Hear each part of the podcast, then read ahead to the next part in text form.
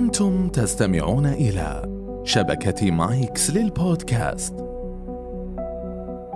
يا أهلاً وسهلاً بالصباحين والمسائيين من أصدقائي الجميلين، مرحباً بكم في حلقة جديدة من بودكاست كنبة السبت، البودكاست الذي يحمل طابع نفسي واجتماعي وفي أحيان أخرى فلسفي. سعيدة جداً لوصولي معكم إلى حلقة رابعة حول المفاهيم اللي تمر علينا في حياتنا. سعيدة جداً بهذه الرحلة الجميلة معكم، وسعيدة بأسئلتكم وتساؤلاتكم واستفادتكم وإنصاتكم.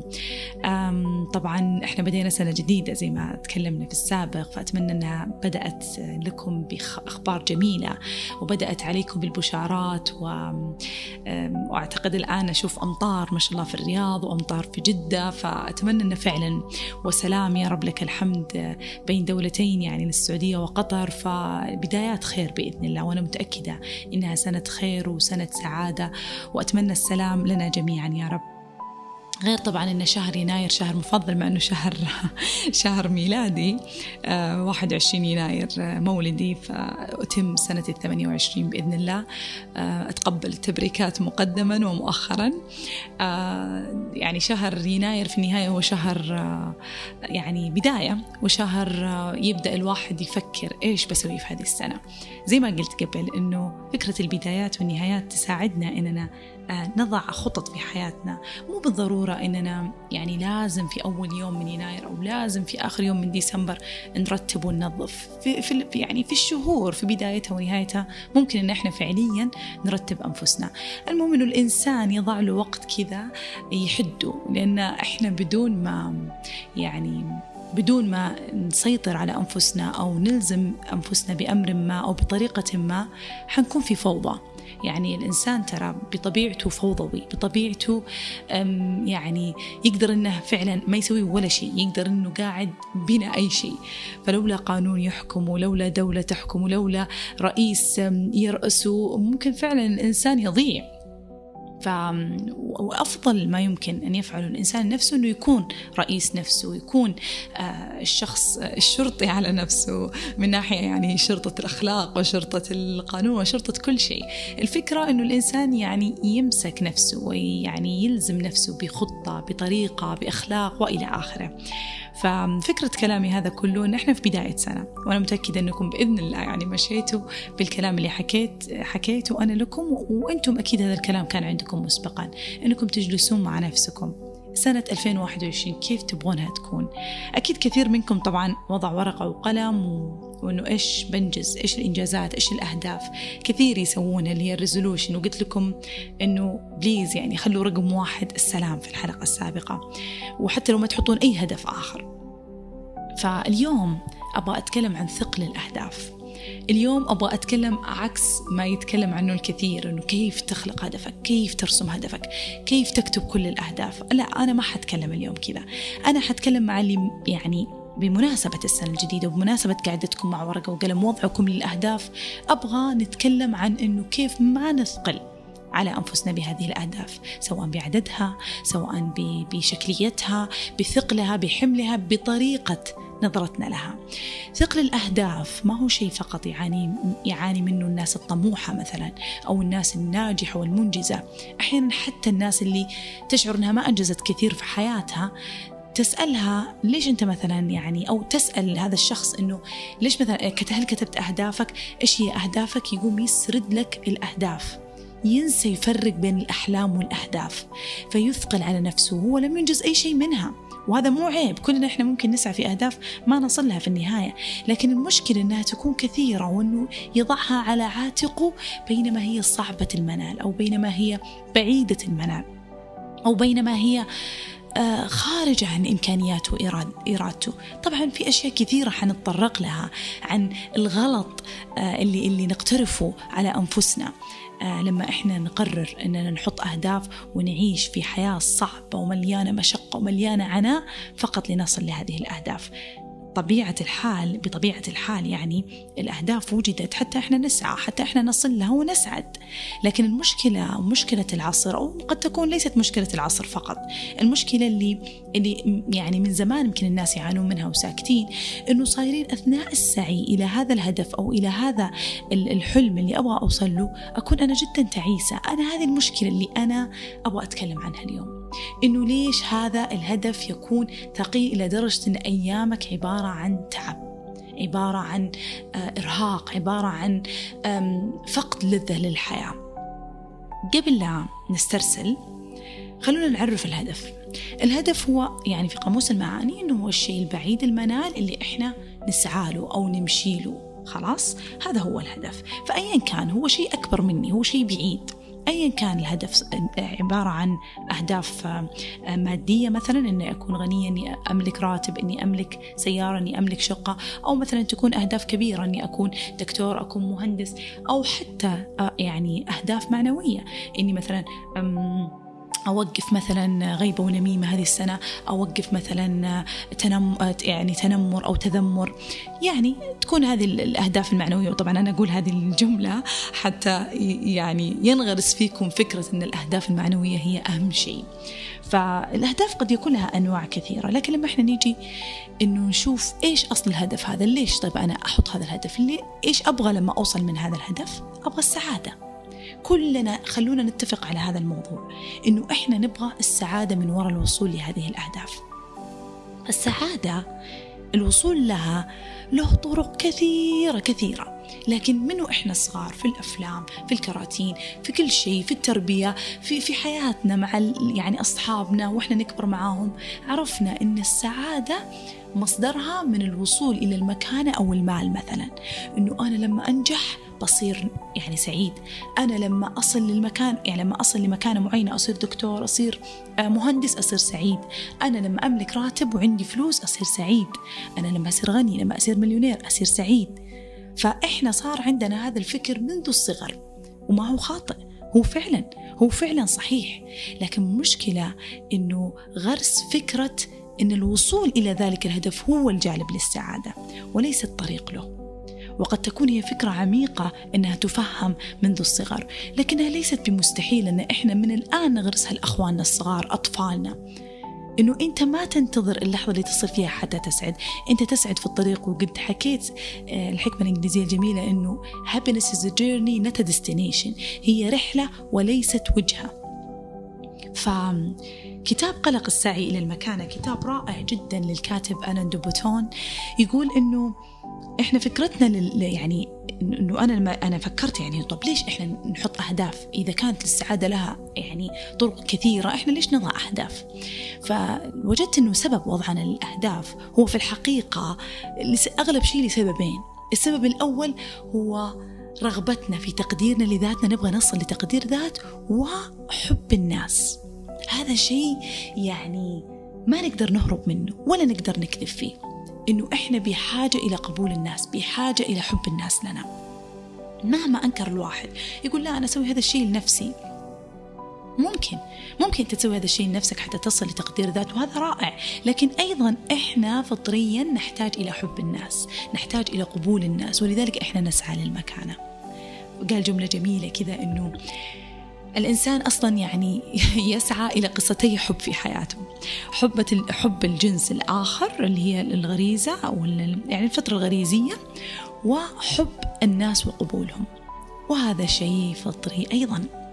فلذلك إحنا نسعى وراء هذه الأهداف حتى نصل إلى هذه المكانة. والأمر الآخر إن الإنسان يضع هدف حتى يشعر إنه يسعى، حتى يشعر إنه متحرك، حتى يشعر إنه فيه فكرة ومعنى من استيقاظه كل يوم.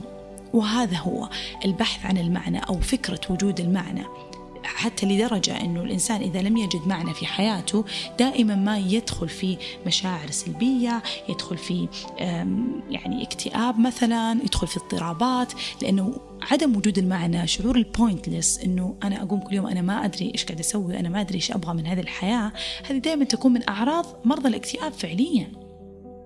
يشعرون أنه فاقدين لذة الحياة، ما أشعرون في الحياة لها معنى، وتبدأ بعدها حتى الأفكار في أنه ليش أنا عايش، بعدين تبدأ أمنيات الموت، بعدين تبدأ أفكار الموت وأفكار الانتحار وإلى آخره. فالفكرة أنه عدم وجود معنى معناه عدم وجود هدف معناه اضطرابات نفسية مثل الاكتئاب وغيرها. أما وجود الهدف يعطيك معنى فيخليك تتحرك في الحياة حتى لو أنت تتحرك بتعب، يعني الهدف هذا صعب ومشقة وطريق وكذا، لكن في النهاية أنت قاعد تتحرك فيشعرك أنك حي. فالأهداف هي إذن لتحقيق ذاتنا وتحقيق حب الآخرين لنا، وأيضا لإيجاد معنى حتى نتحرك في هذه الحياة. فممتاز، إذا نحن نتفق أن الأهداف حتى نصل لهذه الأمور ونصل لأكبر شيء كبير كذا نحطه فوق في سحابة اللي هو السعادة، الشعور بالسعادة. يعني حتى الواحد لما يهدف إنه يصير مليونير، ليش؟ عشان يعيش الرفاهية، عشان يكون سعيد. حتى لو واحد يقول لا أنا والله أبغى أكون مثلا مثلا عندي مبلغ فلاني عشان أسعد والدتي، ولا عشان أسعد ما أدري مين، طيب في النهاية أنت بتسعدها أو بتسعد الشخص الفلاني حتى تسعد أنت. ففي النهاية المغزى السعادة. فكل هذه الأمور تخلينا نؤمن مع بعض كمقدمة كبداية لهذا البودكاست أن الأهداف مهمة في حياتنا، وأن الأهداف كلنا نتفق إن يعني إنه إنه مصيرها أو منالنا منها أو رغبتنا فيها أو رغبتنا بها إنه للوصول لهدف واحد اللي هو السعادة، تحقيق الذات. طبعا ما هو هدف واحد بس، قصدي ككل إنه السعادة، تحقيق الذات، وتحقيق حب الآخرين لنا، وأيضا لوجود معنى حتى نتحرك. ندخل بعدها إلى فكرة ليش طيب اليوم صارت الأهداف ثقيلة علينا؟ ليه؟ إذا كانت فكرتنا من الأهداف أننا نضع معنى وأننا نضع طريق جميل لنا ونسعى ويكون معنا وكل الأسباب اللي قلتها سابقا، وحب الآخرين وحب نفسي، إذا ليش ليش الطريق صاير ثقيل إلى هذه الدرجة؟ ليش الطريق صاير يكرهني في الناس ويكره الناس فيا؟ ليش الطريق صاير يجعلني أكره نفسي؟ ليش الطريق صاير يجعلني أبغى أنعزل وأتعب وتعبانة ومرهقة ومنهكة وأسب العالم وأسب نفسي؟ ليش الطريق صاير يعني ثقيل جدا علينا؟ طبعا البعض يعني لما أنا يعني وأكثر أكثر شيء خلاني أقول هذا البودكاست هي كانت جلستي مع مع أحد الطبيبات اللي هي بنفس مستواي بنفس طريقة معيشتي وبنفس كل شيء، فكنا نتكلم ونسولف وكذا، فقامت تقول لي إنه أنا والله ما عاد صرت يعني حتى أحب أتهندم يعني، وهي يعني أنا أعرفها زين، فأنا متأكد إنها ما عندها مثلا يعني ما كانت مثلا أقول لكم في حالة صعبة أو في أعراض اكتئابية أو شيء، لا لا هي بنفس حالتي حتى المزاجية، لكنها فكرة اللي في راسها كان فكرة. فإيش قالت لي؟ قالت لي إنه أنا حقيقة إنه ما عاد أهتم، يعني حتى ما أرغب إني أتهندم مثلا، أو إني ألبس زين للدوام، أو إني مثلا أترتب، أو إني يعني خلاص هو كذا دوام ونرجع. وطبعا إحنا كلنا بس عشان أفهمكم أنا وياها كلنا في برنامج، البرنامج اللي يخلينا نرتقي في مجال الطب، ففيه اختبارات، فيها يعني أيام تدريب، فيه وظيفة، ففيه جهد وتعب وكذا، لكننا في في مستوى واحد يعني، وماشيين وقدامنا ثلاث سنوات بعد ما خلصنا سنة. بس أنا أفهمكم الصورة عشان تستوعبون إنه إنه هذه الإنسانة بنفس حالتي بنفس مكاني. فإيش صارت تقول؟ صارت تقول إنه إيش الحياة يعني، هذا نداوم ونتعب ومدري إيش ونرجع يدوب نقرأ ونذاكر وننام ونقوم. فأنا سألتها يعني زين عن نفسيتها مزاجها، وعشان بس أتأكد إنه ما يكون عندها ظروف عشان ما أحكم عليها، يعني قبل لا أحكم عليها البنت نفس حالتي يعني. فحكينا فتكلمنا في الموضوع، فقلت لها إنه ما ينفع يعني ما ينفع إن, إن يكون مشيك للهدف يشعرك إنك ثقيلة ويشعر إنك إنك تعبانة، رغم إنه مثلا الآن إحنا مثلا خلصنا اختبار وإحنا كلنا ناجحين، يا فلانة ليش الآن أنتي مثقلة؟ تقول لا خلاص يعني متى بس أوصل يعني متى أوصل لل... لانتهاء هذا البرنامج، يعني أتوقع يعني بفرح أكثر شيء في الدنيا وبكون سعيدة. فوقفتها هنا قلت لها هذه الكلمة هي أكثر كلمة غلط، إنك تعتقد إنك بتوصل إلى هذاك المكان ووقتها بتسعد، هذا غير صحيح. أي هدف في الحياة أنت تهدف له وتبغى تروح له وتعتقد إنك بتكون شخص سعيد، وقف نفسك عند هذه النقطة وقول ستوب، هذا الكلام غلط. حتكون في حالة سعيدة ما حتكون سعيد، حتصل إلى هذاك المكان، حتكون في حالة سعيدة. والحالة في لغة الأرقام، في كتاب جميل قرأته اسمه The Little Book of Luca، كاتب لعالم دنماركي، هو العالم يعني عالم في السعادة أصلا، يتكلم عن The Secret of the World's Happiest People، اللي هو أسرار أسعد الناس في العالم. فبلغة الأرقام يقول أنه يجب أن ننتبه أنه السعادة، أي سعادة نحصلها أي سعادة نحصلها حتكون مؤقتة.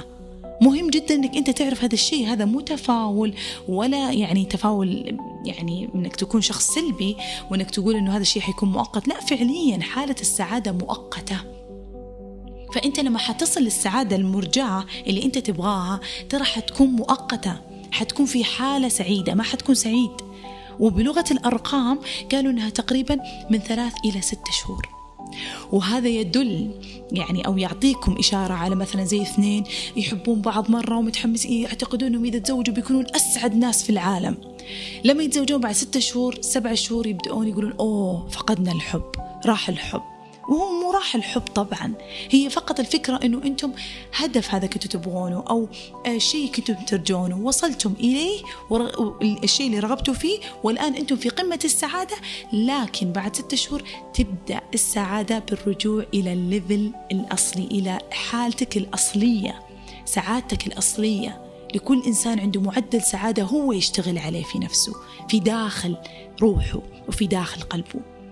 الأمور الأخرى تدخلك في حالة سعادة، ثم ماكسيموم أكثر شيء ستة شهور، ثم أنت حترجع إلى حالة سعادتك الأصلية، أيا كان هذا الشيء، سواء ربحت مليونين أو تزوجت الشخص اللي تحب أو نجحت في اختبارك اللي مرة تبغاه أو ترقيت في وظيفة الحلم. حترجع بعد ستة شهور من هذا الشيء الجميل، حتى لو كان شيء سلبي، حتى يعني حتى مثلا زي عشان كذا الفقد مثلا نقول انه ستة شهور برضو، يعني هذا اكثر شيء انه يكون حزن، آه يكون حزن قوي ستة شهور، بعدها ممكن يكون مرضي، بس من ستة شهور انت يعني انت اوكي انك تحزن ستة شهور، بعدها حترجع لسعادتك الطبيعية. هذه لغة الارقام والابحاث قالت كذا. فانت لما ترجع ل... وفعليا يعني هذه هذه النظريه سموها هيدونيك تريدميل او هيدونيك ادابتيشن، اللي هي عجله السعاده. شفتوا عجله الهامستر اللي يكون فيها الهامستر وتمشي؟ هذا احنا الانسان داخل هذه العجله، نبحث وراء السعاده، نمشي في العجله، نمشي نمشي وراء السعاده وتمشي العجله معنا. مشكلتنا لما تتوقف العجله في مكان، لما نتوقف في السعاده هذه ما نتوقف فيها صح، وهذه طبيعة الإنسان. ثلاثة شهور ستة شهور تبدأ السعادة الكبيرة هذه لهذا الشيء الجميل اللي إحنا نحلم فيه تبدأ بالتقلص، تبدأ بالانتهاء. فبالتالي إحنا لازم ننتبه لهذه النقطة، لازم ننتبه إنه إحنا لما نتوقع من الهدف الجميل اللي إحنا بنوصله أو الرغبة اللي إحنا بناخذها أو بنقتنيها لازم نتأكد إنها ترى ما حتطول. وهذا الشيء هي الإيجابية الواقعية اللي أنا دائما أتكلم لكم عنها، إنه الإنسان يتفاءل بالخير لكن يتوقع من أن الأشياء ما حتدوم. أنت تشتغل على سعادتك من الداخل، الأشياء الإضافية الخارجية الجميلة اللي نمسكها بيدنا من نجاحات، من إنجازات، من مادة، من حب، من أشخاص، من من عطايا، من هدايا، ما حتستمر. فلذلك الإنسان لما يرجع لحالته لحالة السعادة اللي هو كان فيها حيستوعب أنه هو إنسان مثلا يا تعيس مرة، يا إنسان مثلا ما اشتغل على سعادته الأساسية. بتكون أفلام طب إيش قصدك السعادة الأساسية؟ اللي هي الرضا اللي كنت أتكلم عن عن عنها قبل. كل اللي تكلموا عن هذا الهيدونيك أدابتيشن كانوا يقولون إنه الإنسان هذه العجلة طبيعية، يعني هي نظرية إنها إن كل الناس يعيشونها، لكن الواعي إنه يفهم فكرة هذه النظرية، فما يطارد وراء الأحلام بسرعة وما يطلب من الأحلام الكثير، لأنه يستوعب إنها كلها عبارة عن أشياء ما تستمر، سعادة ما تستمر. فالرضا في الأقل، وهذا مو كلام مبتذل إنه كل ما كنت أقل غنى أنت أسعد وكل ما كنت أكثر غنى أنت أتعس، أنا ما مو يعني أأكد على هذا الشيء، لكن فعليا أرجع أقول في الكتاب هذا وفي لغة الأرقام قالوا إن أكثر غنى هم أكثر تعاسة. ومو الشيء لأنه الإنسان اللي يزداد غنى غنى غنى على طول يستخدم هذه الموارد أو يستخدم هذه المادة بشكل كبير وبشكل سريع جدا. فالعجلة حقته سريعة جدا، ما تخليه يقف عند الأشياء السعيدة ويستمتع بليفل سعادة أو بدرجة سعادة معتدلة تدوم لمدة طويلة. لا، هو زي مثلا خلينا نقول زي المخدرات، عرفتم؟ يصير هو هاي بعدين ينزل بقوة، بعدين يصير هاي بعدين ينزل بقوة. فهذا الأمر يشعر بالتعب، يصير هو يشعر أنه دائما يطارد. وفي جملة جميلة قالها في الكتاب، قال إحنا لازم we have to change the idea of, of pursuit of happiness to the happiness of pursuit. يقول إحنا لازم نغير فكرة السعي للسعادة إلى السعادة في السعي. وهذا الكلام اللي أنا كنت دائما أقوله، إنه إحنا لازم نستوعب إننا أثناء سعينا إحنا لازم نستوعب إنه السعادة في السعي نفسه، لأن الوصول مو إنه ما حيسعدك، بالطبع حيسعدك. وإيش الفكرة من الهدف؟ زي ما قلت لكم إنه في النهاية سعادة. فأنت إيش المفروض إنك تسوي؟ المفروض إنك أنت تسعد طوال الطريق. لما تصل للشيء الجميل حتكون حالتك السع... حتكون في حالة من السعادة عالية جدا، وحتنبسط وحتسعد، بس بترجع لحالتك بعد زي ما قلت لكم ثلاثة ستة شهور، بترجع لحالتك الطبيعية اللي هي أصلا سعيدة. فهذه هي الفكرة. كثير كثير من الأشخاص يتعلقون بهدف واحد، وعشان كذا قلت لكم في حلقة التعلق التعلق في الهدف أو في شخص أو في أمر يشعرك أن السعادة فقط معه، أنك بتكون أسعد إنسان، بينما أنت فقط بتروح لحالة سعيدة لن تستمر طويلا. فيجب أن تنتبه أنك ما تفقد كل شيء، ولا تترك كل شيء، ولا تترك أيام وسنين أنت مو سعيد فيها عشان أمر حيظل سعادته مؤقتة. بالتأكيد حتكون سعادة مؤقتة. فمهم جدا أن نتعامل مع الأهداف كوسيلة أمل، أنك تستيقظ كل يوم وأنت عندك معنى، كوسيلة أنها تشعرك بأنك متحرك، تشعرك بأنك في حركة دائمة. ومهم جدا أيضا أن الأهداف هذه تكون فعليا، يعني وهنا بندخل إحنا بنتكلم كثير عن عن الحلول، كيف أن الأهداف ما تكون ثقيلة، وأصلا ليش كانت ثقيلة. أنا بس حكيت لكم أنه من الطبيعي أن الإنسان يسعى وراء هذه السعادة، لأن هذه العجلة يعني معروفة، كل الناس يعني يعانون من هذا الأمر، لكن ما يفهمون أو ما يعون أن الأمر طبيعي أنه السعادة تكون مؤقتة وأنت تبحث عن أمر آخر. لكن قبل لا تبحث عن أمر آخر توقف قليلا، امتن للي عندك، تأكد أن كل ما لديك هو كل ما تحتاجه، وتأكد أنك أنت تاخذ أو ترغب بالشيء اللي أنت فعلا تحتاجه في حياتك، وأنك تتوقف عن الرغبة بالأشياء اللي أنت ما تحتاجها. فهي الفكرة بين الوانت والنيد، بين الحاجة وبين الرغبة. إيش تحتاج أنت؟ هذا اللي أنت يفترض أنك ترغب فيه وتبحث عنه وتسعى وراه. إيش الشيء اللي أنت ما تحتاجه في حياتك؟ مهم جدا أنك تقصيه من قائمة أهدافك. بتكلم أكثر عن هذا الموضوع، أنا ما أبغى أخبطكم وندخل يعني نستطرد كثير، بس نرجع لموضوع أنه ليش الأهداف ثقيلة علينا؟ إيش الأسباب الكبيرة غير موضوع العجلة هذه؟ الأسباب المهمة اللي تخلينا نشعر أن الأهداف ثقيلة جدا، أولها أولها هو نفس المعادلة اللي حقولها في كتاب قلق السعي إلى المكانة لآلان دوبيتون.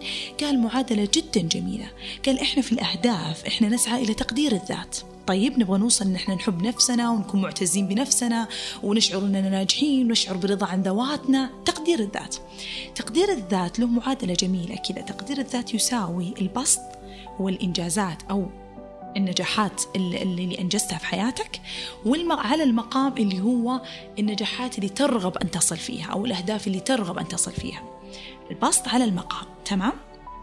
فكل ما زادت نجاحاتك المنجزة في البسط كل ما زاد تقديرك لذاتك إذا زاد على المقام، وكل ما زاد المقام اللي هي النجاحات اللي ترغب أن تصل فيها وقل البسط اللي هي نجاحاتك حيقل تقديرك لذاتك، حينقص تقدير الذات. فبالتالي بين النجاحات المنجزة وبين النجاحات اللي أنت ترغب فيها هنا تكمن المشكلة. أحيانا عشان نحل هذه المشكلة نزيد من نجاحاتنا فترتفع نجاحاتنا ويزيد تقديرنا لذاتنا، وأحيانا أخرى يجب علينا أن نخفف من رغبتنا بالنجاحات الكبيرة حتى نستشعر النجاحات اللي عندنا ونسعد فيها فيزيد تقديرنا لذاتنا فتصير هي كبيرة. فأحيانا الحل الأفضل أننا نخفف من المقام، نقلل من النجاحات اللي إحنا نرغب نوصل لها، نقلل من فكرة إننا إحنا الأيديل سيلف أو الشخص المثالي اللي إحنا نتمنى نكونه، إنه نخليه شخص مرة بعيد عن إمكانياتنا. هذا في علم النفس، يعني في علم النفس لما يتكلم عن عن النفس البشرية، النفس البشرية لما تيجي تلاحق الأهداف أو الطموحات تضع شيء يسمونه الأيديل سيلف اللي هو الشخص المثالي لنفسك، الريل سيلف والأيديل سيلف. الريل سيلف اللي هي الشخص الحقيقي اللي هو أنت الآن، ما تملك، ما عندك، حاضرك، يومك، ساعتك ودقيقتك، هذا أنت الريل سيلف اليوم اللي أنت قاعد تسمعني. الأيديل سيلف اللي هو الشخص اللي أنت تراه أو ترغب به في المستقبل، سواء يعني تراه أنه ممكن يصير أو لا ما يهم، المهم أنك أنت اللي تتمناه تكون أيديل مثالي. فالفرق الشاسع بين الريل سيلف والأيديل سيلف، بين النفس الحقيقية وبين الشخص هذا اللي أنت تتمنى تكونه في المستقبل، هذا الفرق الشاسع هو المصيبة. أنت لازم تدرك مين أنت اليوم، إيش إمكانياتك، إيش عندك. زي ما حكيت في الحلقة السابقة لما أقول لكم بيبي ستيب، لازم أنت تدرك إمكانياتك، قوتك، طاقتك، كل شيء. لما تدرك كل هذه الأمور تضع ايديل سيلف، تضع صورة مثالية لشخصك المستقبلي بصورة واقعية. وهذا حقين التنمية أو حقين الدورات اللي تعبوا يقولوا لنا كيف نضع أهدافنا. في كلمة سمارت اللي هي يعني ترجعونها كلمة سمارت، منها أنه achievable، منها تكون easy، أن الهدف يكون سهل، أنه يكون سهل الوصول له، أنه يكون موجود، مو يكون شيء خيالي وإلى آخره. أنا اليوم ما حتكلم عن كيف نصل لأهدافنا وكيف تكتبون أهدافكم، هذا الكلام موجود كثير وتكرر كثير. أنا اليوم أبغى أقول أنه وضعك للأيديل سيلف أو للشخص المستقبلي شيء مرة كبير بعيد عن إمكانياتك، من باب أنك أنت طموح فقط، هذا فيه تدمير لذاتك، فيه تدمير لروحك. أنت يجب أن تنتبه. المعادلة تقول أنه الإنجازات العالية تصلك لتقدير الذات، لكن أيضا إذا خففت الأهداف الكبيرة اللي أنت ترغب تصل لها حتصل لتقدير ذات. فنفس الشيء فكرة الأيديل سيلف، خفف سقف توقعاتك عن نفسك. أنا ما أقول أنك أنت انظر لنفسك بدونية، أو أشعر أنك أنت يعني أنك أنت ما تقدر أو أنك أنت لا تستطيع، لا، لكن ما يمنع أنك أنت تكون صادق مع نفسك، مع إمكانياتك، مع طريقتك. حلو أنك تقفز وتخاطر وتخرج من الكومفورت زون أو اللي هي منطقة الراحة بعد بعد ما تتوقع من نفسك شيء أكثر وأفضل، لكن مو في كل أهدافك الكبيرة. تضع مثلا أنت اليوم شخص من مثلا من طبقة متوسطة وعايش في مدينة فلانية وتسوي شيء فلاني وتقول أنا بعد إن شاء الله في بعد سنة أنا بكون مليونير. أوكي، ممكن في ناس فعلا صاروا كذا بالحظ أو مثلا فازوا باليا نصيب أو أي شيء، لكن من الصعب أنك أنت تضع على عاتقك شيء مرة كبير وشيء مرة مستحيل. حتى لو وصلت فعلا وانبسطت، مصيرك ستة شهور أنت رجعت يعني زعلان. وهذه ترى فعلا حتى في لغة الأرقام، في نفس الكتاب إن شاء الله ححط لكم في صندوق الوصف، يقول حتى اللي يفوزون باليا نصيب باليا نصيب يفوزون ملايين فجأة، يكونون يعني يا أفقر شيء يا طبقة متوسطة يفوزون ملايين الملايين، معدل السعادة عندهم من ثمانية شهور إلى خمس سنوات ماكسيموم أكثر شيء. بعدها يرجعون إلى يا تفليس، يا فقر، يا تعب، يا اكتئاب، بعضهم كثير ينتحر. ففعليا فعليا أنك تتوقع أن السعادة في شيء معين وشيء بعيد، وطوال هذه الرحلة أنت قاعد تضغط على نفسك فوق إمكانياتك بزيادة بشكل مستحيل وشكل كبير، هذا فيه تدمير لذاتك وفيه ظلم لنفسك.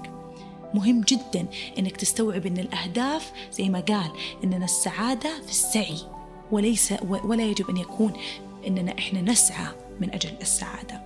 فالسعادة في السعي نفسه، في طريقك. كن سعيد دائما في طريقك. طب كيف نصل للسعادة في طريقنا؟ كيف طريقنا يكون سعادة؟ زي ما قلت، تخفيف التوقعات عن نفسك، تخفيف هذه الأمور، فكرة أنك أنت تشعر أنك أن الأهداف هذه هي وجدت لسعادتك، فليش أنا أكون كئيب أثناء ما أنا أمشي فيها؟ زي زميلتي هذه يعني اللي قلت لكم عليها، ليه أنت ما تعطي من نفسك وقت أنك تمارسين هوايتك المفضلة؟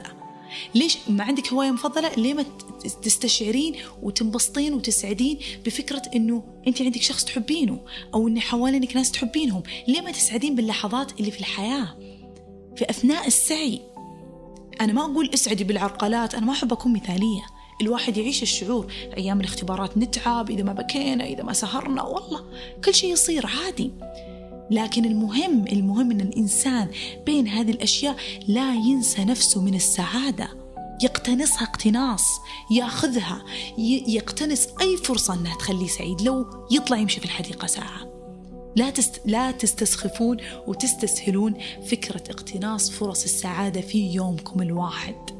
اليوم والساعة والدقيقة أغلى ما تملكون، أغلى من أهلك، أغلى من أصدقائك، أغلى من من كل شيء، لأن الوقت هو اللي أنت فعلا لما أنت يعني تصرفه، حتى لما تصرفه لأحد ما حيرجع لك أبدا، ما حيرجع لك أبدا، هي ذي الدقيقة ما حترجع. فحرام إنها ما تقضى في شيء طيب وفي شيء جميل وفي شيء سعيد. ففكرة السعادة أثناء السعي فكرة يجب أن تستشعر. إذا أنت فكرت فيها وآمنت فيها، ابدأ استشعرها وابدأ عيشها، اقتنص الفرصة في يومك.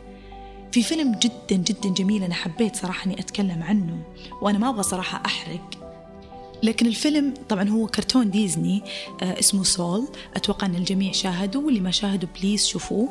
أنا ما حشرح الفيلم، ما حراجعه يعني كمراجعي الأفلام اللي في اليوتيوب، لا لا، بس إني بتكلم عنه لأنه يحمل نفس الموضوع. وهو يعني يعني لما شفت الفيلم فعليا شعرت إنه هذا الفيلم مو اثنا عشر سنة وفوق، لا عشرين سنة وفوق، لأنه فيه معاني عميقة يجب على الإنسان إنه يبدأ يستوعبها من الآن، حتى لا يقضي عمره هو فقط وراء السعي في هذه العجلة اللي ما توقف. فالفيلم كان عن شخص محب جدا للبيانو، شغوف جدا ويحب ممارسة البيانو في موسيقى الجاز بالذات، فيدرس هنا ويحاول يصل لحلمه الكبير أنه يعزف في أفضل مقاهي الجاز مع أفضل فرق الجاز، ويشعر أنه هذا الحلم الأكبر اللي يبغاه. جاء اليوم اللي فعلا دقوا عليه قالوا إحنا نبغاك تكون معانا في اليوم الفلاني الفلاني. فسعادته، أنا آسف أني قاعدة أحرق، أعتذر مجددا، لكن حتى لما بقول القصة مهم جدا أنكم ترجعون تشوفونه حتى تستشعرون المعاني مرة ثانية. أنا مستعدة أصلا أني أتابعه مرة ثانية. فالفكرة بشكل سريع أنه كان منطلق ومتحمس لهذا المكان، فراح وركض له، ويعني خلاص بيروح هذه الليلة اللي هي ليلة العمر اللي حلم حياته، يعني هو ثلاثين أعتقد، يعني على الأغلب يعني معطينا هذه الصورة. فاللي حصل أنه طاح في حفرة، فعلى الأغلب أنه دخل في غيبوبة يعني، فهو روحه طلعت. هو طبعا الفيلم جدا روحاني وخيالي وعميق جدا، لكن الفكرة تصلك تصلك يعني. فهو راح في عالم الأرواح، وهو في يعني روحه راحت عالم الأرواح، واستوعب هو أنه في غيبوبة في في الأرض في العالم الواقعي، هو الآن في عالم الأرواح. فشاهد أشياء كثير، وفي أشياء كثيرة يقدر الواحد أنه يعني يستنبطها من الفيلم، لكن أنا ما حطينا الكلام وححاول أني أركز على الفكرة الأساسية اللي أبغى أوصلها معاكم. فهذا الشخص اللي حصل أنه راح لعالم الأرواح، ووجد الأرواح النقية الصغيرة اللي توها توجد وبتنزل للأرض، ويعني يعني تصير في الناس أو في البشر يعني. ففي أرواح نقية وما تنزل للأرض، يعني المهم إنها ما يعني ما تنزل للأرض إلا لما تجد شغفها.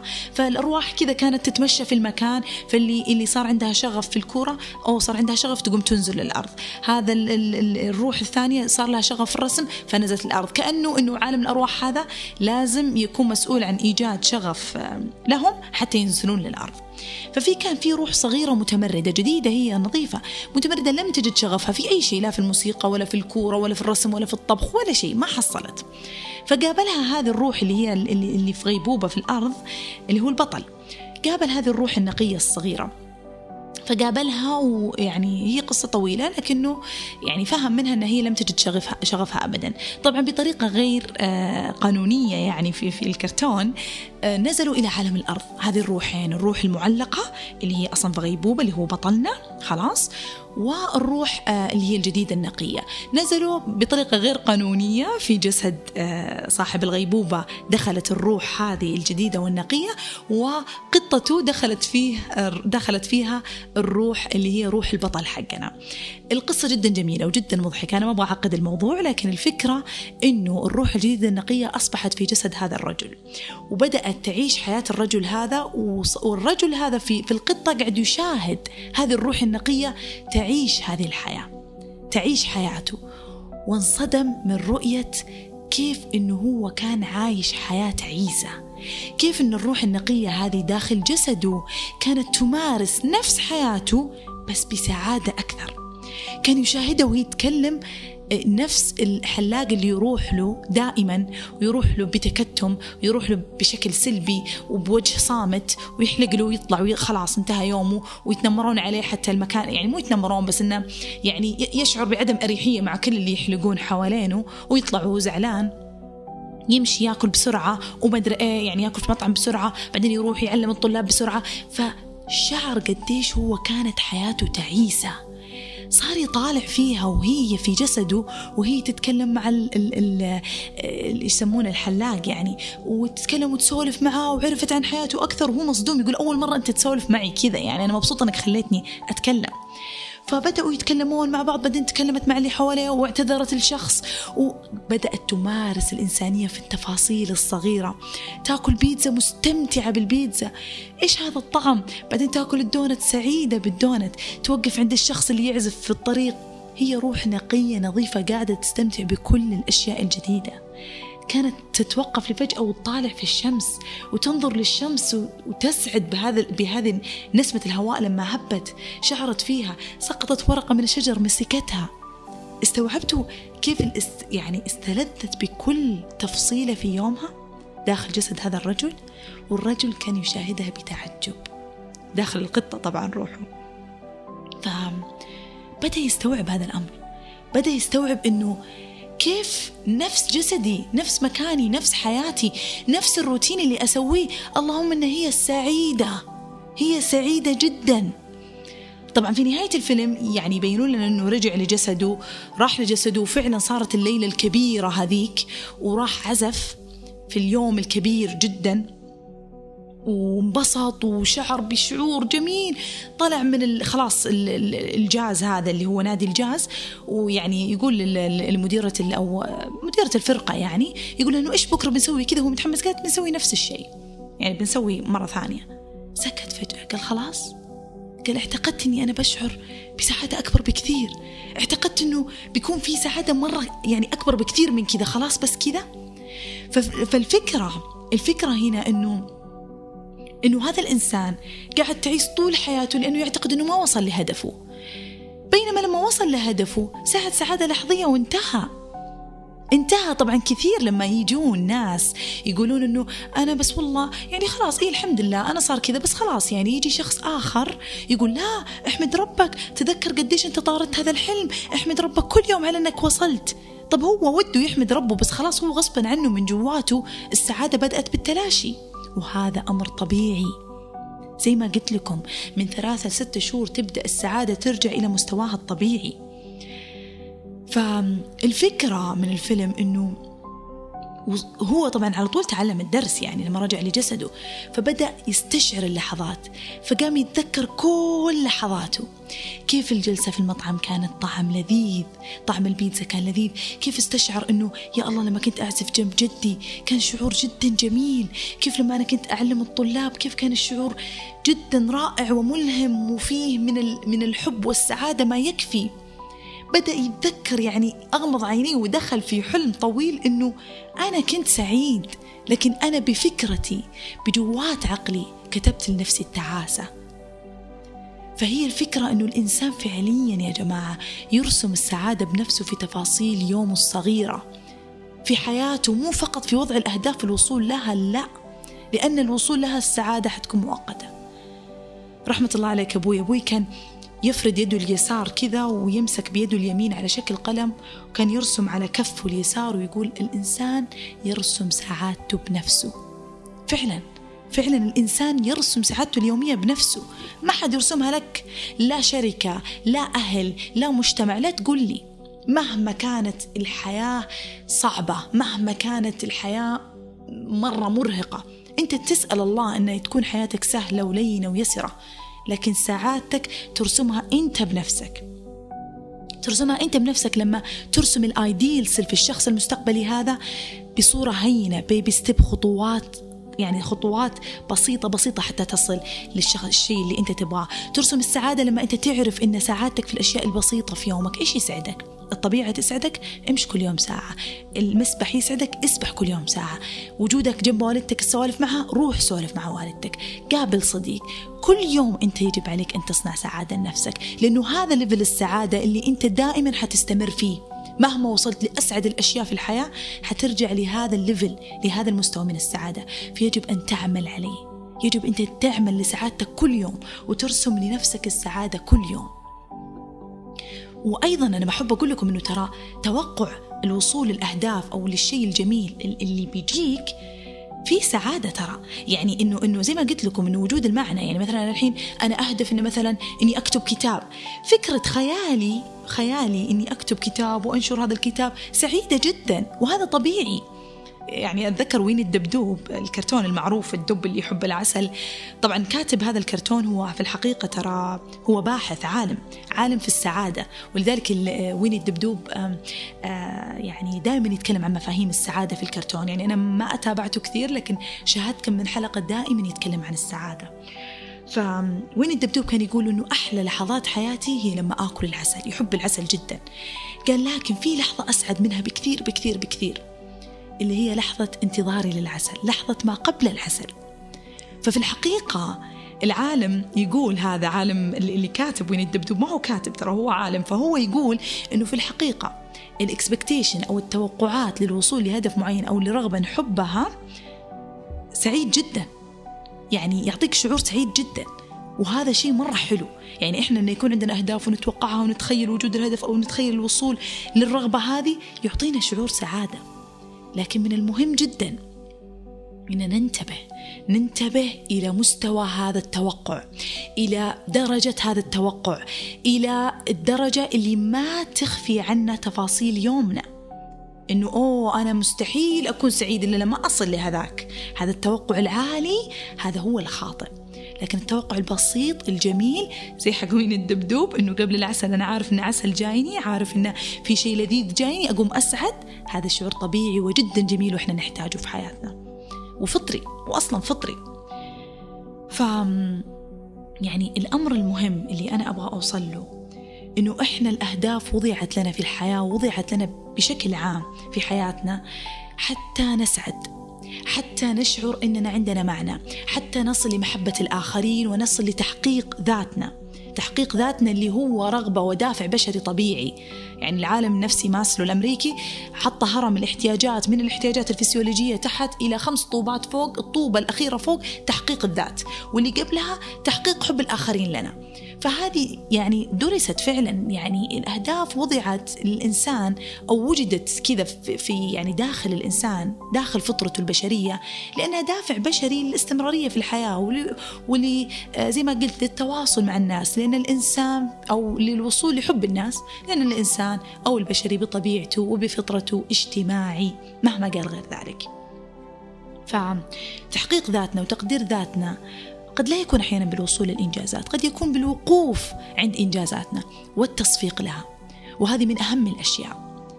وحتى أختصر كذا أنا بقولها فقط في نقاط عشان نسوي زي الريكاب، يعني نسوي زي الاختصار لكل ما قلت سابقا.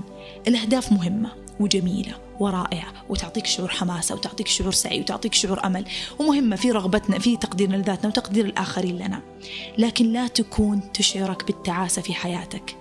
زي ما قلت لكم قبل، العرقلات أكيدة والتعب موجود، لكن لا تجعل الهدف فقط هذا هو طريقك وسيرك، وتنسى أن في يومك في تفاصيل جميلة، وأن في يومك في إنجازات صغيرة. لو أنت تقرأ كتاب، تقرأ صفحتين، اشعر بالإنجاز، صفق نفسك، اسعد بأي شيء تسويه، حتى لو كانت أشياء ما لها دخل في إثراءك أو في زيادة حصيلتك المعرفية أو أي شيء. لو اسعد بلحظة جلستك مع والدتك، جلستك مع أختك، جلستك مع أخوك، جلستك مع صاحبتك، كل هذه الأمور السعيدة البسيطة تذكر أنها تضفي لروحك الكثير وتجعلك تتقدم في الأمور الأخرى اللي أنت تبغى تتقدم فيها. دائما أقول لا تجارون الأهداف، لا تجارون الأقران، لا تجارون الحياة السريعة، جاروا أرواحكم، خلوا جسدكم وروحكم في مكان واحد. لا يمشي جسدك وعقلك وفكرك إلى الأحلام، إلى الطموحات، إلى الأمور القدام، وروحك خلف وراء. جاريها. لما أقول جاريها عشان ما يكون كلام فقط فلسفي وعميق، معناه أنه في نفس اليوم اللي أنت تفكر فيه وتنجز فيه وتخطط فيه، غذي روحك من ناحية أخرى، غذي روحك، جاريها معناه أنه غذي روحك بطريقة ما، بطريقة دينية، تصلي، تقرأ من يعني من ناحية دينية، أو مثلا بطريقة تأملية، تسوي تأمل، أو تروح للحديقة تتمشى، أو مثلا تسمع شيء تحبه أو تشوف شيء تحبه، تغذي روحك بالحب، بالأريحية، بالسلام، هذه الأمور. فكذا تصير أنت وازنت بين جسدك وروحك، وازنت بين عقلك وروحك، كذا أنت جاريته. لا تمشي فقط وراء المقارنة اللي يخلقها المجتمع. ومن هذه النقطة أقول من أهم الأشياء عشان نختم الحلقة هذه، من أهم الأشياء عشان تنقذ نفسك من ثقل الأهداف، إنك تنتبه من ضغط المجتمع ومن ضغط اللي حولك، دائرتك. وقد قد أكون إنه قلتها مسبقا في حلقة التخلي، إنه إحنا لازم ننتبه في خلق الأهداف لما نكتبها أو تكون عندنا، لازم نتأكد إنه هذا الحلم من صنعنا ويشبه روحنا ويشبه شكلنا، مو من صنع والدينا أو دفهم أو صنع المجتمع. لما أقول صنع المجتمع، المقصد فيه إنه المجتمع اليوم كذا، تعرفون اللي خف يعني بشكل خفي بدون ما تدري يزرع فيك رغبة إلى التحرك بلا توقف، حتى لو أنت مو داري إذا هذا المكان لك أو لا. يعني المجتمع في سوشيال ميديا الآن، في وسائل تواصل اجتماعي، وإحنا مطلعين عليها بزيادة، نشوف حتى حياة الناجحين وندخل حيواتهم ونشوف كيف هم عايشين في رفاهية، فنبدأ نشعر أنه هذا هو النجاح الحقيقي. فالمجتمع يدفك إلى طريق النجاح قد لا يشبهك. الفكرة أنه ترى النجاح شيء نسبي. في شخص يشعر أن النجاح في بناء أسرة محبة وسعيدة، شخص آخر يشعر أن النجاح في بناء مؤسسة، شخص آخر يشعر أن النجاح في الشهادة، شخص آخر يشعر أن النجاح في في في مثلا مبلغ معين بس، وأنه يعيش في مزرعة أسعد ما يمكن. فترى النجاح يعني فعليا أمر نسبي. فيجب أنت أنك تعرف إيش النجاح بالنسبة لك، لأن مصير النجاح يعني أو رغبتنا في النجاح السعادة، وأنت اللي بتسعد مو أحد غيرك. فانتبه، لا تنجح للآخرين، انجح لنفسك لتسعد لنفسك. فالمجتمع قد يخلق لك صور للنجاح، قد يدفك على النجاح، قد يعني أحيانا يضغط عليك إنك تكون أمر، أو إنك تسعى تسعى تسعى وتصير تركض لأنك أنت قاعد تشوف السوشيال ميديا كذا، بينما أنت هذه مو إمكانياتك، أو أنت تعبت، أو أنت ما تستطيع. فانتبه من هذا الأمر. والدليل على ضغط المجتمع يعني يوم كورونا كل العالم تعبانة، وفي ناس مكتئبة، وحتى في ناس في إنكار أن ما هي تعبانة ولا هي مكتئبة أو شيء. فأربع شهور حجر وما في شيء وحياة مختلفة، وهذا كل العالم في ثريد تويتر وفي في في دورات أو whatever، كلهم الآن استغلوا أنتم في البيت أربع شهور، يلا خلصوا عشرين دورة، خلصوا عشرين لغة، خلصوا عشرين كتاب. فكان في ضغط أنك أنت لازم تكون منجز حتى في الهدنة، بينما في هذا الوقت كان الأفضل إنك أنت تستغله كهدنة. أنا أشجع على الهدنة، أنا ما أشجع على التقاعس ولا على الكسل ولا على هذه ولا على هذه الأمور، لكني أشجع للهدنة. الكسل لما يكون بمفهوم الهدنة إنك تتكاسل شوية، تترخي شوية، تريح شوية، كل هذه الأمور تعيد ترتيبك، تعيد تشكيلك. فمن الأشياء المهمة إنك أنت تنتبه إن هدفك لك، مو للآخرين، ولا من أجل المجتمع، ولا يعني بضغط المجتمع. لأنه لو كان للآخرين أو بسبب المجتمع حتكون عرقلاته صعبة عليك جدا، لكن لو كنت أنت اللي تحبه أو أنت اللي تبغاه حتصير عرقلاته هينة سهلة عليك. ثانيا زي ما قلت لكم إنه أنت إنك أنت فعليا تأخذ هدنة، متى ما تعبت خذ هدنة بأي شكل يعني تقدره، بأي شكل تقدر تسويه خذ هدنة، أنت تحتاج هذه الهدنة. بعد ما تاخذ هدنه طبعا بطريقه ذكيه، يعني انا ما اقول ارمي الشغل. يعني اتذكر في في برنامج تيدكس او في في المعروف يعني تيدكس، في بزنس مان او رجل اعمال كان عنده يعني فكره جميله وطرحها في في ذاك اليوم. قال انه انا اسوي سيفنج للماني، احفظ مالي احفظ مالي واسوي لي مدخرات مدخرات بعدين اسوي بريك من العمل سنتين كامله، ما اشتغل ما اشتغل ولا شغل ولا شيء، واحط من السيفنج اعيش احلى حياه انا وعيالي، بعدين أرجع أشتغل، بعدين أرجع أسوي سيفينج، بعدين أرجع أخذ بريك. فهو رسم هو رسم طريق سعادة لنفسه. الإنسان قادر أنه يرسم سعادته بنفسه، قادر بالكامل أنه يرسم سعادته بنفسه زي ما قلت لكم قبل. فهو رسم طريقه أنه يأخذ هدنة، يأخذ بريك في كل فترة، ويستغل هذا السيفينج، ولا صار شيء ولا صار شيء في حياته، بالعكس قاعد يستمر ويرجع بقوته ويرجع بطاقته. نفس الشيء يعني الإنسان لما يضغط نفسه بزيادة وينسى إنه ياخذ إجازات، ينسى إنه يسلي نفسه، يعني زي لما قلت لكم على الزميلة هذه تنسى إنه في يومها في أكثر من اثنتي عشرة ساعة لما ترجع للبيت، تقدر إنها في يومها لو على الأقل تأخذ ساعة لنفسها وروحها. فهي الفكرة فقط مايند سيت، هي عقلية، إنك أنت لازم تفكر إنه روحك لازم تجاري عقلك، تنتبه جدا في هذه الحياة، لأنه فعليا بتصل فجأة في مرحلة أنت ما عاد تشعر بنفسك، ما عاد تشعر بروحك، ما عاد تشعر بلذة الحياة، وأنت ما تبغى توصل لهذه المرحلة. فمن البداية أنت ضع هذه الفكرة في رأسك، إنه إنه الأهداف وجدت من أجل سعادتنا، وأثناء السعي إحنا يجب أن نسعد بالتفاصيل.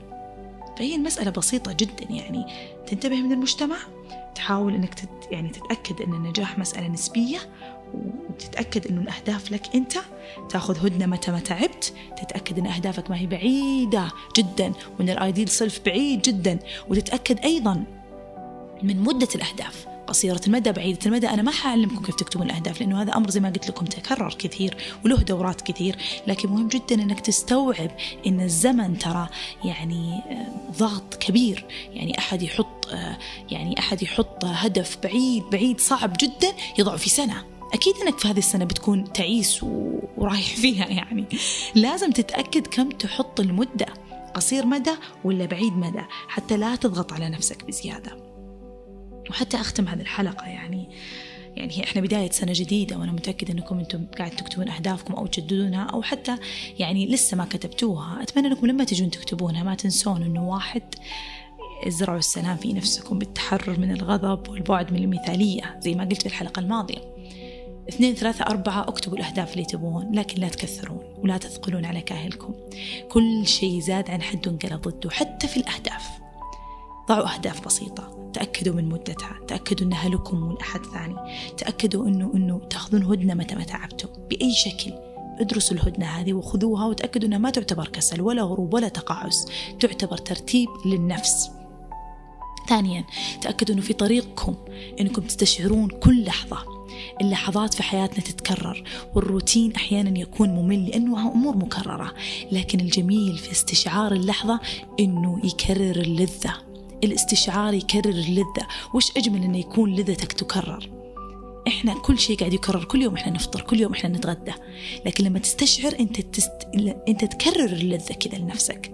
فكل ما في الأمر أنك توقف شوية، وقف عند الطعم اللذيذ لوجبتك، وقف عند الطعم اللذيذ لكوب القهوة حقك، وقف شوية عند لحظتك السعيدة مع زميلك أو زميلتك، وقف عند اللحظة السعيدة اللي قاعد فيها مع أهلك، واستشعر هذه اللحظة.